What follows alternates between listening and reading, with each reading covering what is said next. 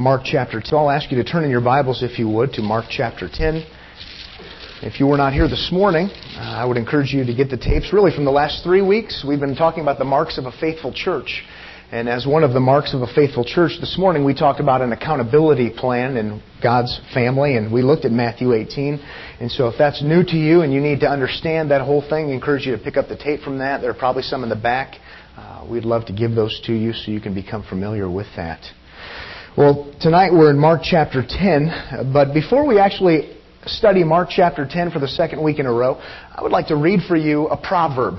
This is just to get our thinking going here. Proverbs 16:25. Proverbs 16:25 says this: There is a way which seems right to a man, but its end is the way of death.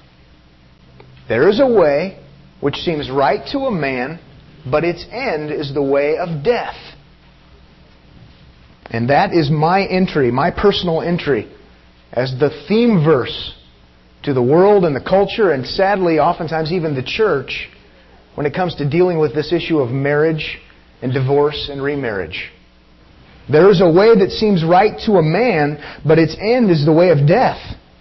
This topic of marriage, divorce, remarriage, uh, brings with it uh, all kinds, a, a vast array uh, of different opinions. There are books and there are seminars and there are tapes and there are articles and it goes on and on and on and on.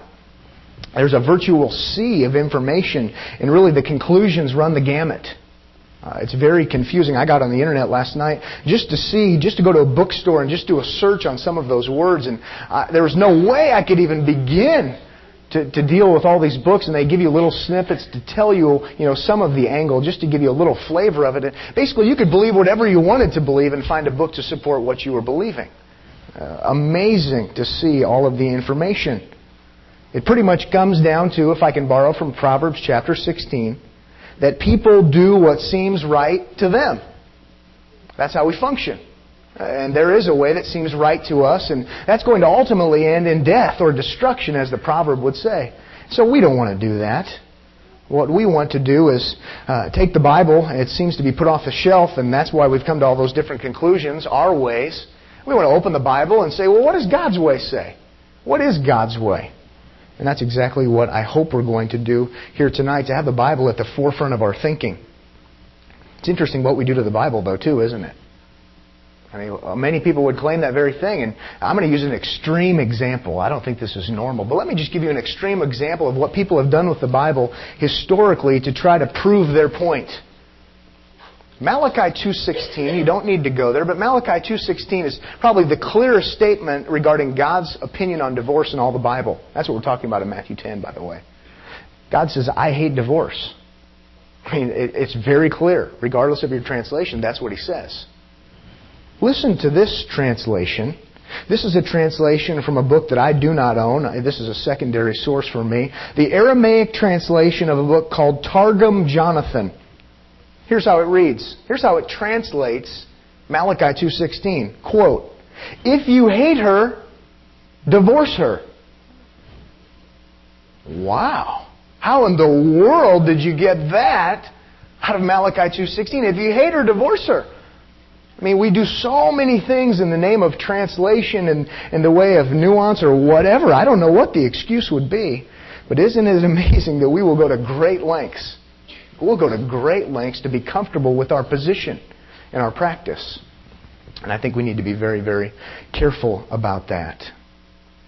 The good news is, as believers, there should be no question what we're going to do with the Scripture that we will want to allow it to speak for itself. I mean, it's even exciting in one sense for us to come here tonight. So we're not in the dark. We're not fumbling around. What in the world should we do? What should we believe about marriage? What should we believe about divorce and remarriage? I don't know. Maybe I'll get on the internet, close my eyes, and you know, click the mouse and hope for the best. At least we don't have to do that. I mean, we can have a real, real enthusiasm and excitement and say, I can know the mind of God. I can know what it says. Freedom. Freedom because we can know what His truth would have us say. And the great part is, too, we can not only know truth, we can know what's best for us because God is always going to have what's best for us in mind. It's wonderful. Well, tonight we're in Mark 10, and in Mark 10, as we discussed last week, Jesus is answering the divorce question, as we called it. The divorce question. In one sense, we'd want to call it the marriage question because that's what he's emphasizing. What's all of this about? Well, I would like to review Jesus answering the divorce question because we're going to see he answers the divorce question in three ways. And last time we saw the first way and the second way, and tonight we'll look at the third way. But before we get to the third, I would like to review. And then what we're going to do is we're going to broaden our scope. We're not only going to look at Mark 10, we're going to look at Matthew 19. Uh, we'll reference Matthew 5. We'll go to 1 Corinthians chapter 7 because we're not only going to look at this passage. God has said more. As a matter of fact, Jesus Christ has said more himself. He said more than is just recorded in Mark chapter 10. But by way of review, let's bring ourselves up to speed. Look at these first two ways that Jesus answers the divorce question. We do this in verse 2 if we pick up there.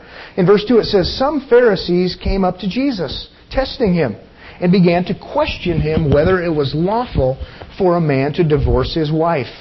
Now, are these Pharisees, especially, I'm putting you on the spot if you were here last week, these Pharisees, they're, they're looking for truth?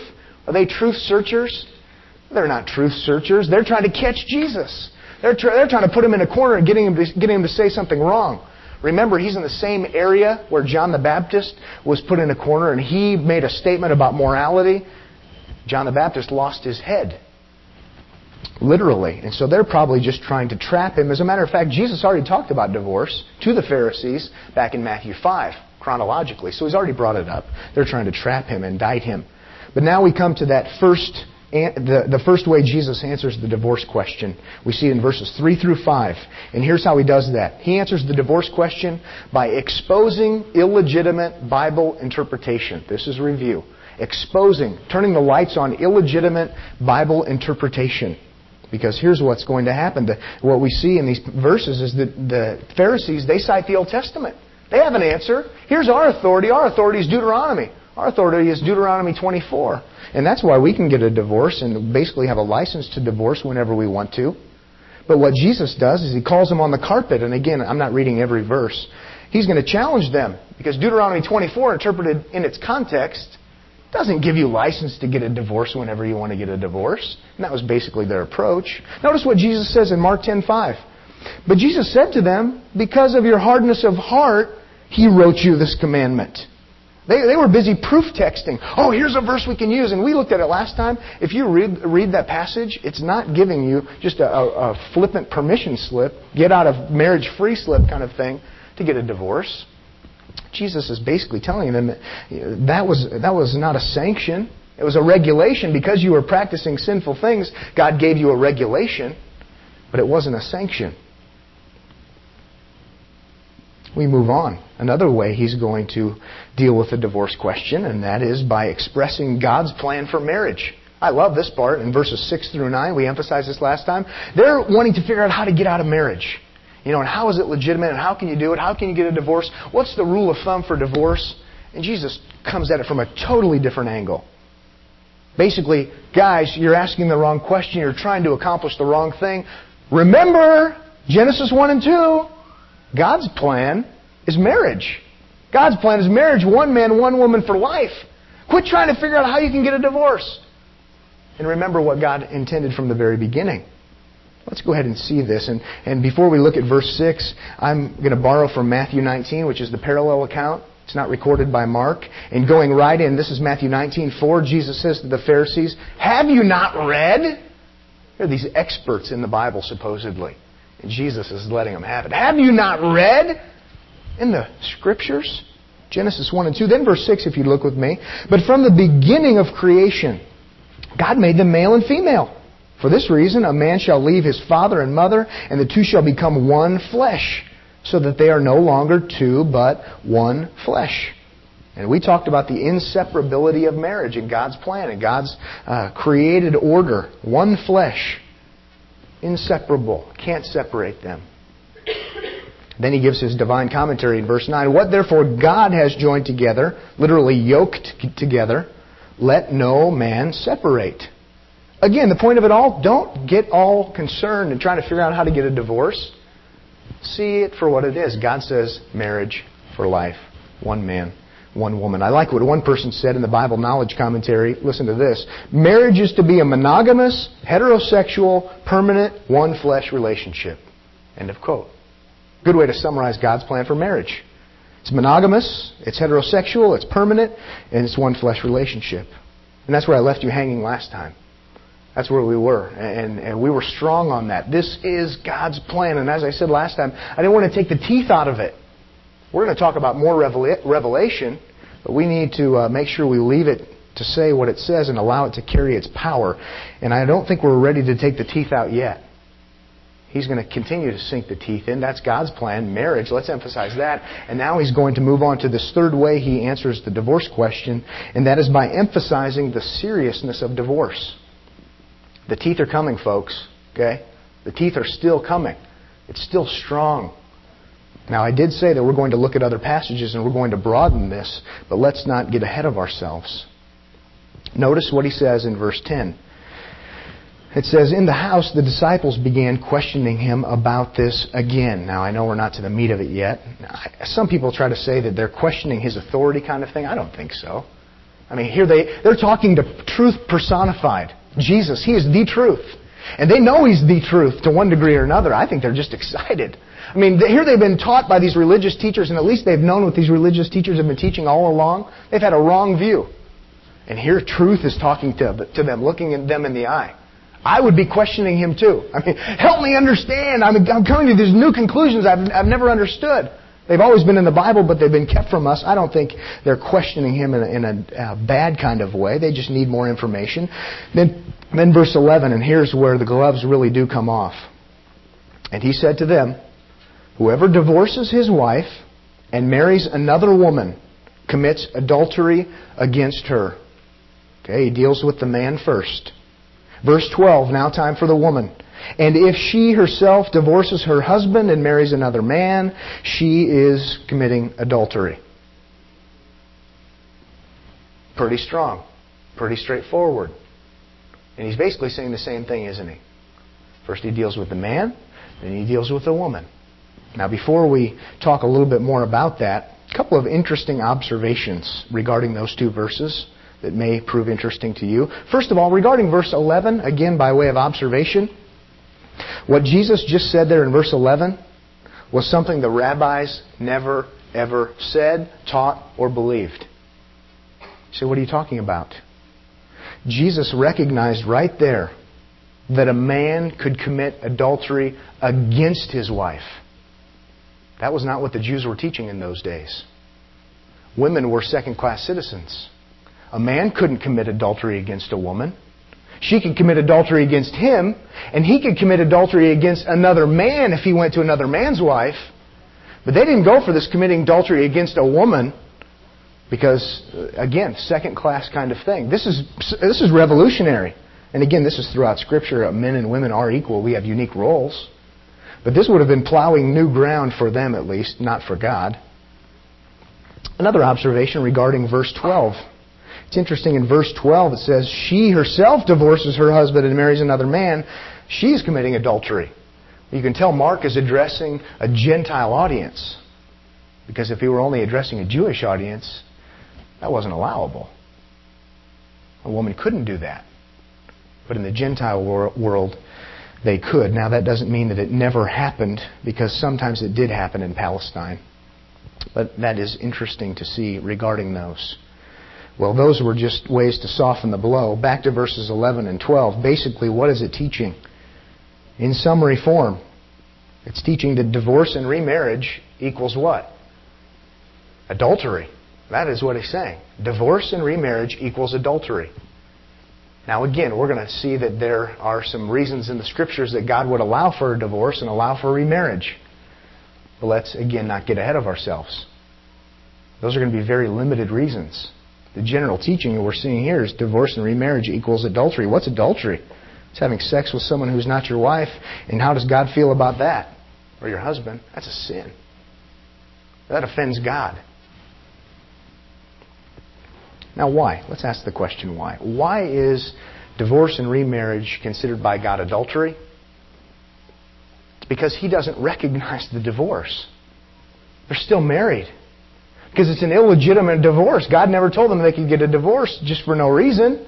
And so they get a divorce and they go and they have a relationship with someone else and get married to them. Well, the first marriage never ended. And that's why he can say that it's adultery. And if this is true, and it is, right? How would, have these, how would these folks have felt about this? How would we feel about it in our culture? That's offensive. I mean, that goes against the grain of almost absolutely everything we would hear about. And it would have been true then also. Sometimes we think our culture is so bad, don't we? Their culture was just as bad as our culture is. It seems to go in cycles. It may have been worse and more decadent than our culture. They would have been angry about this. Very severe. Strong words for them, I would say, and strong words for us. It's one of those, thus saith the Lord, end of story kind of things. Interesting. Divorce, yes, it hurts couples. Yes, it hurts children. Yes, it hurts families. And all that would be true. But notice that isn't even the angle that Jesus takes here. Jesus is emphasizing the fact that it's adultery and that offends God. That's the main issue, I think, here. Not saying that those other things aren't true. Sober perspective. Sober perspective on marriage. Sober perspective on divorce and what this whole thing is all about. We've had a sober day, haven't we? Talked to my mom this afternoon. We had lunch together, and she said, "Well, after this morning, I, I'll, I bet no one comes back." Proved her wrong. well, now what I want to do is broaden our scope. Okay? Let's let that be alone and let's allow it to be forceful. But what we don't want to be is like the Samaritans in John chapter 4. The Samaritans only believe part of God's word. And Jesus rebukes the Samaritan woman because she held to part of God's word, the first five books of the Old Testament. And he confronts her and basically, in a nutshell, says, You don't worship God. The Jews, the non Samaritan Jews, they worship God. Why? Because they accept the whole Old Testament and you are limiting yourself to the first five books, you don't understand God, you don't worship God. That's pretty strong. And that's something I always want to take into consideration. I don't want to say, well, based upon this amount of revelation, I'm going to build my doctrinal house. No, I want to make sure that it's this amount of revelation interpreted, and I want to see what God's Word says as a whole. I want to be careful about that. It's easier to go the other way. So let's broaden our perspective and let's do it in this way. Let's pose and answer this question. Here's the question Does the Bible teach that anyone who marries a second time is committing adultery? That's how we're going to spend the rest of our time. Answering that question. Does the Bible teach that anyone who marries a second time is committing adultery? And I think that'll be the best way for us to do this, to broaden our scope. What does it teach regarding that question? And by the way, the answer is no. And we're going to answer it in several different steps. There are a few things that can break the marital bond in God's eyes and therefore give the option for remarriage. Number one, death. If your spouse dies, you can be remarried. Unless you're like our family, when my father died, my brother and I informed my mom that she would not be getting married again. Unless he's a pastor or something. We just couldn't live with it. Sorry, mom, I didn't tell you I was going to say that, but uh, it still stands. so if any of you older men are feeling godly, you better talk to me. we can edit all that from the tape, but. Uh I think the answer is yes. And death is one of those things that would break the marital bond and therefore free up a man or a woman to be remarried. And so there is that exception, and I think we will see more. If you would turn with me, if you would, in your Bibles to Romans chapter 7. Romans chapter 7 would be one of a passage on this. Romans 7 is interesting because as you're going to Romans 7, it's not really talking about marriage primarily. What it's dealing with is the law and how we're not under the law. But then he uses the illustration of marriage. And so, and how that's been broken because of death, and there's freedom there. Notice what it says in Romans chapter 7 verse 3. It says, So then, if while her husband is living she is joined to another man, she has been called an adulteress. But, here's what I want you to see. If her husband dies, she is free from the law, so that she is not an adulteress, though she is joined to another man. And again, totally different context. But yet the point is made. Death dissolves, and therefore there's freedom to remarry. Does that make sense? So there is one reason why someone who's once been married can be married again and not be committing adultery. Now I know that shatters some of our uh, stories that we tell about, you know, one day going to heaven and you know chasing our wife around heaven for eternity. And I hope I hope somehow that all works out and, and God blesses us. But that would be a problem, wouldn't it? there won't be marrying and there won't be giving of marriage as the scriptures tell us in heaven, but I take it that God will give us uh, all the joy in the world, so I'm not taking that as something uh, bad. I've got myself in trouble by now. So we're going on to the second issue here. Sexual sin, I believe, brings allowance, and I stress allowance, for divorce and remarriage. I believe that sexual sin gives allowance I'm not saying it has to happen, that's why I'm emphasizing that, for divorce and for remarriage. And this is based upon Matthew 19, 19. And I want you to turn there if you would. Matthew 19, 19. Reason Matthew 19, we could go to Matthew 5, but we're going to go to Matthew 19. And Matthew 19 is the parallel passage. Okay? It's the, if you have a parallel New Testament, you're going to look at Matthew 19 and you're also going to look at Mark chapter 10. And more revelation is given in Matthew 19. And so therefore I want to make sure that we consult that. Why is more revelation given? I don't know. Would have been easier for me if he would have put it in Mark also. But he doesn't do that. And so I want to make sure that we use it though to instruct our theology. Matthew 19, 19 or excuse me, 19, 9, Jesus said, And I say to you, whoever divorces his wife now we've got something additional here from Mark. Except for immorality, and marries another woman, commits adultery. Oh, there's something that we need to pay attention to there. Except for immorality. The word immorality there is the word porneia, where we get our English word pornography, and it's a broad word. It can include heterosexual sin, it can, it can include homosexual sin. It's a generic word for sin, sexual sin porneia. And so that's what he's talking about, I would take it. So therefore, my conclusion would be that sexual immorality can bring allowance for remarriage, or excuse me, for divorce and for remarriage. But again, it's not mandatory. It doesn't have to happen. We'll talk more about that at the very end. Now, some, even I was reading this afternoon, some, uh, Matthew 5 basically teaches the same thing. Some would object to this and say, well, no, it doesn't teach that because this is not talking about a married couple, it's talking about the betrothal period. Um, and I don't believe that because he says marriage here. Uh, I was reading even today, Carl Laney. Carl Laney, by the way, believes in, in no remarriage, no divorce, no remarriage. And he himself would even say, no, it's not talking about betrothal here because it's talking about marriage. Now, he ends up in a different conclusion that we would, but he's saying you can't use the betrothal argument here. Interesting. Now, here's an objection. Again, some believers, like Carl Laney, good, godly individuals, uh, refuse to accept Matthew 5. They refuse to accept Matthew 19 because, again, some say it's betrothal. This is not true marriage. Therefore, once someone is married, they can never get a divorce. They can never be remarried. Some say you can be divorced, but you can never be remarried. Depends on, on your position. But I personally don't accept that. I think he's talking about married people, and I think he's saying immorality, which is sexual sin, and therefore you can divorce. And you, therefore, if the divorce happens, it's a true divorce in God's eyes, then you can be remarried.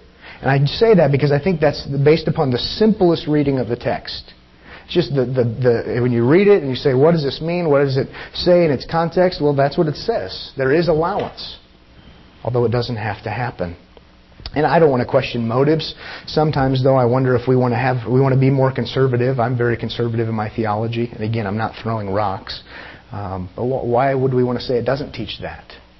Um, and different people have different positions for different reasons. This is just one example. I'm not trying to stereotype here. But uh, one of my former pastors tells an interesting story. Um, he was visiting with a well-known Christian leader. By the way, this particular Christian leader that he was visiting with uh, tends to create a lot of rules and regulations. He does a lot of family kinds of seminars and has all these little technical rules. And the two of them were standing there, and I don't know if they were outside or looking outside.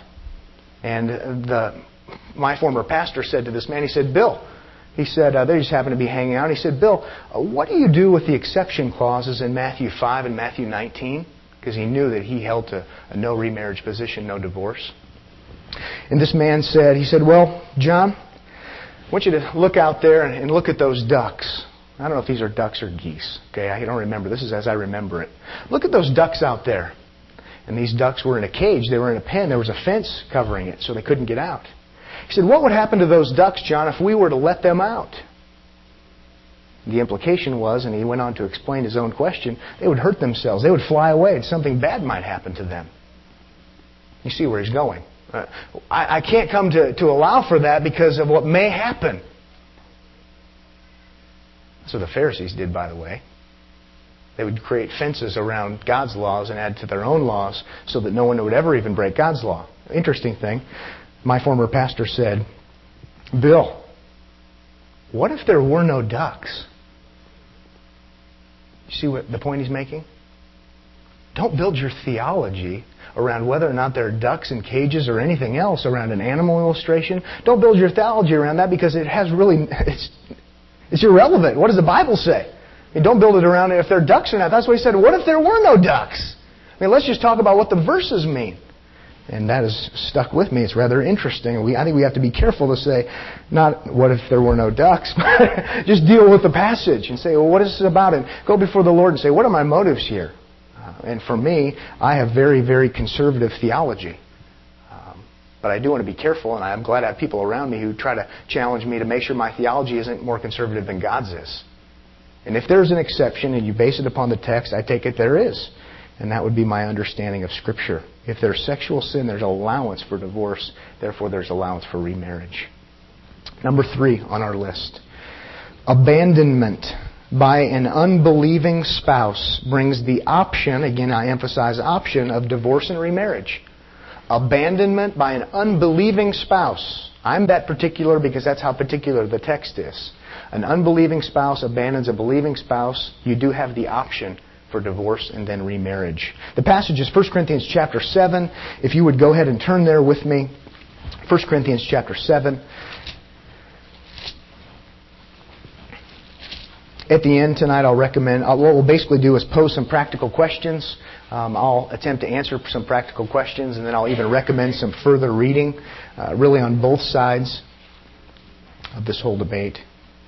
Okay, going to this issue in 1 Corinthians chapter 7, abandonment.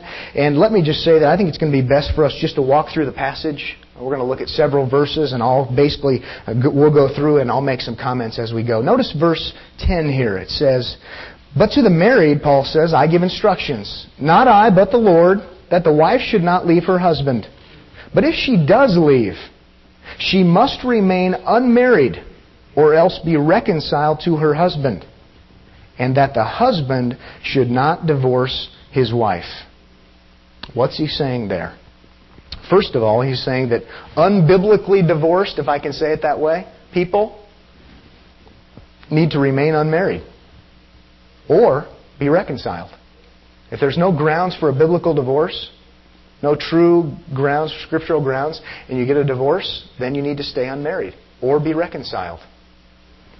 He's saying that, absolutely. If she does leave, again in verse 11, she must remain unmarried or else be reconciled. She doesn't have the option to be remarried because the marriage was never truly broken because there was no sexual immorality there. Make sense? Let's keep going then. Verse 11. Uh, I want you to notice something else about verse 11, I should say. Verse 11 is not giving some kind of uh, option to leave as long as you stay single, okay? Make sure you see that. Because someone could read verse 11 and say, well, she can leave, but as long as she stays unmarried, then she can do it. It's not teaching that. I don't believe it's teaching that at all. If you look at that, as it talks about uh, the tense there, but if she does leave, it's called an aorist passive. It's something that's happened in the past. You can't be thinking right now as you sit here tonight and say, hmm, as long as I stay unmarried, I can leave. no, as we'll see, he's dealing with people who have gotten saved. Okay, and if this has happened in the past, well, then you stay single if there was no biblical grounds for this. Does that make sense? You, this is not something you look toward the future to do, as if something has happened. All right, well, let's continue. I say that because otherwise it would violate Matthew 5:32. Let's move on to verse 12. But to the rest I say, not the Lord. I can't help but at least explain that. People use this to abuse all kinds of things. See, this is Paul's opinion. This isn't the Lord. None of you folks would do that, but people do that. Well, remember, Paul speaks inspired scripture, right? He writes it. 2 Timothy 3.16, 2 Peter 1, 2 Peter 3. I think the point is, if you take it simply, He's saying Jesus didn't cover this. This isn't what Jesus talked about. Jesus talked about the other things, and I reviewed, and now I'm going to tell you some new revelation that Jesus didn't cover. I think he's saying, well, I'm speaking humanly now, not inspired, because that would contradict other scripture. He's giving them new information. Then verse 12 goes on to say that if any brother has a wife who is an unbeliever, track with this, any brother, saved person, has a wife who is an unbeliever, and she consents to live with him, she must not, he must not divorce her. We understand that, right? You get saved. And you and your wife both, both used to be total reprobates, let's say. I mean, you used to be a sinner and you lived like a sinner. You're living the pagan lifestyle. And all of a sudden you get saved. What you don't do is say, I can't live with that person anymore because I'm saved now. The basic gist of uh, 1 Corinthians 7 is stay where you are. Because God might use you. Stay where you are. Because you can see how they may have thought that. I'm a new creation in Christ. I can't stay with that guy or that lady. You stay where you are. Don't divorce her as long as the other one consents to live with you. Then verse 13. And a woman who has an unbelieving husband and he consents to live with her, she must not send her husband away. So if you get married, if you are married and you get saved, but the other one doesn't, stay married. Don't get a divorce. Stay married with that person. Verse 14. For the unbelieving husband is sanctified through his wife, and the unbelieving wife is sanctified through her believing husband. For otherwise your children are unclean, but now they are holy. Well, what's all that mean? There's that sanctifying influence. Humanly speaking, that unbeliever is more apt to get saved. We don't know who the elect are and who they're not. I'm not trying to deal with that. But humanly speaking, why? Because you're living this godly life in front of this person and you're sharing the gospel with them and they're seeing how your life is changing. There's that sanctifying influence. Same way with children. I mean, you don't want to say, well, my husband is not saved. I'm going to leave and leave the children with him, or vice versa. If you're a husband, you're not going to leave and say, I'll leave her with those children. You're saved. You're going to have a sanctifying influence. You want to be there to live a godly life in front of those kids and share with them and read the Bible to them and live a godly life. There's a sanctifying influence. Divorce is not allowable. Don't do that. Then in verse 15, we'll move things along here. Yet if the unbelieving one leaves, let him leave.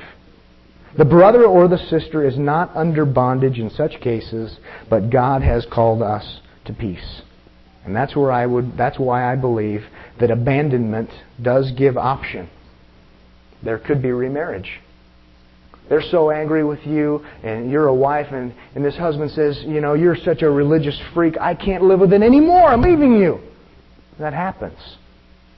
You don't want to have that happen as a wife, but it happens, and what are you going to do? You're going to need to let them go, and you're not under bondage anymore. You do have the freedom because you have been abandoned there by an unbelieving spouse. And I take it that they're free to marry if they are not under bondage anymore. Well, finally, we okay with that so far? At least understanding that, giving you some things to work through. Finally, I also think it's biblically consistent to say that people who are divorced before they are saved could be remarried. I don't have the biblical grounds as strong as blatant text talking about it, but I think there's freedom to do that. You say, how can you say that? Well, the Bible basically deals with people once they're saved. Okay? We do a lot of horrible things in our past before we're saved, but I'm a new creation in Christ. I take it that there's freedom there. If I go to 2, 2 Corinthians 5.17, I think there is going to be freedom. I've had my sins forgiven. I'm a new creation. I have a new start, and I can do that. And so I'm comfortable before God saying that I believe that if you do something horrible in your past, you've been forgiven, you have freedom, and you have a clean slate. Again, I think we need to draw the line where God draws the line. Divorce somehow in the evangelical world, and I think, I hope in the last week and a half, you've heard me say clearly, uh, you've heard me emphasize its horrible nature and its wrong and its offense against God. And an unbeliever who commits it is offending God. But what I don't want to do is make it the unpardonable sin of the evangelical world. I think we've done that. We're bordering on that at least. And I don't want to do that. I know a man who has been divorced. His wife is saved. He's unsaved. He leaves her. He gets saved. He comes back to her and says, I would like to marry you. I think that'd be the best thing. I want to marry you. I want to raise these children. I left you. I'm sorry. I repent. I'm a new creation. I want to come back. It's pretty exciting. Very exciting. Now he's studying to be a pastor. And here's where it gets interesting. Some of you might say, that's, that's really exciting. You know the problem? In my opinion, the seminary didn't know whether or not to accept him. Not because they were against it. I think they understood the biblical issues and said, he's a new creation, he's done this. But he, he, would, he could be qualified for ministry. But they didn't know whether to accept him because they realized and they knew that the chances would be slim to none that a church would ever take him.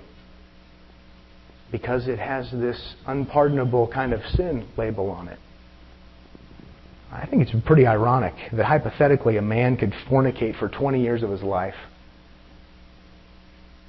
and be a pastor. But if he was divorced and got remarried to his wife, he could never be a pastor. It seems we've done something strange with this whole, with this whole thing of divorce. It doesn't settle well with me, I guess, is what I'm saying, in light of the scriptures and see what God does to a person's life. And I always remind people what did the Apostle Paul do before he was saved? Well, he didn't get a divorce, that's for sure. No, he just killed Christians. Hmm. Seems like something's pretty inconsistent here. And again, I tell you, I, I have pretty conservative theology, I would have to say, and not in a bragging kind of way, but I, I'm challenged about this whole being narrower than God is on things. I'm challenged by that, and I just share that with you. Divorce is a sin, is what we're seeing. Marriage is God's plan, and it's supposed to last a lifetime. But there is forgiveness, and there are what some would call exceptions. There are allowances, maybe would be a better way to say it. And I want to make sure that we know that. They're very limited, but they are there. Now, by way of conclusion, and then let's wrap up a very sober day altogether. Let's just ask a few practical questions some questions I had rolling around in my mind. I don't even know if I have the right answers, but let me give you some of these questions and help you think through these as I have. Question number one I asked was Would you ever recommend divorce? Pat Abendroth, you, uh, you're a pastor, would you ever recommend divorce? And I guess my answer to that would be I don't think I would. I wouldn't recommend it. I know there's an allowance there.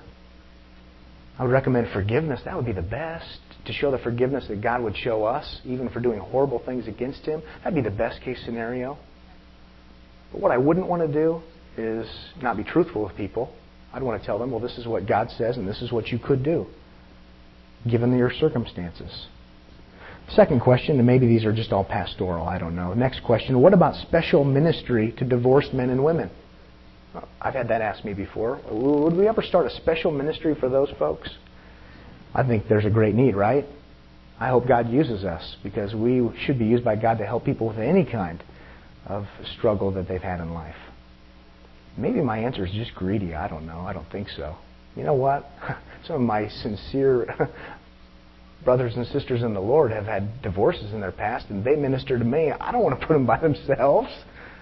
I think we, we're too into specialized ministry sometimes in the evangelical world. Well, here's a certain kind of people group. Let's stick them over there. No, let's not. Uh, let's minister to them and let them minister to us. And they're some of my best friends, and I wouldn't have those relationships otherwise. Uh, the body is so different and unique. Let's function together. Doesn't mean people don't have special needs, but thought I'd share that with you. Next question I had on my list, I have five here. Uh, does Omaha Bible Church marry people who have been divorced? I can say that more than opinion on practice. Do we marry people who've been divorced?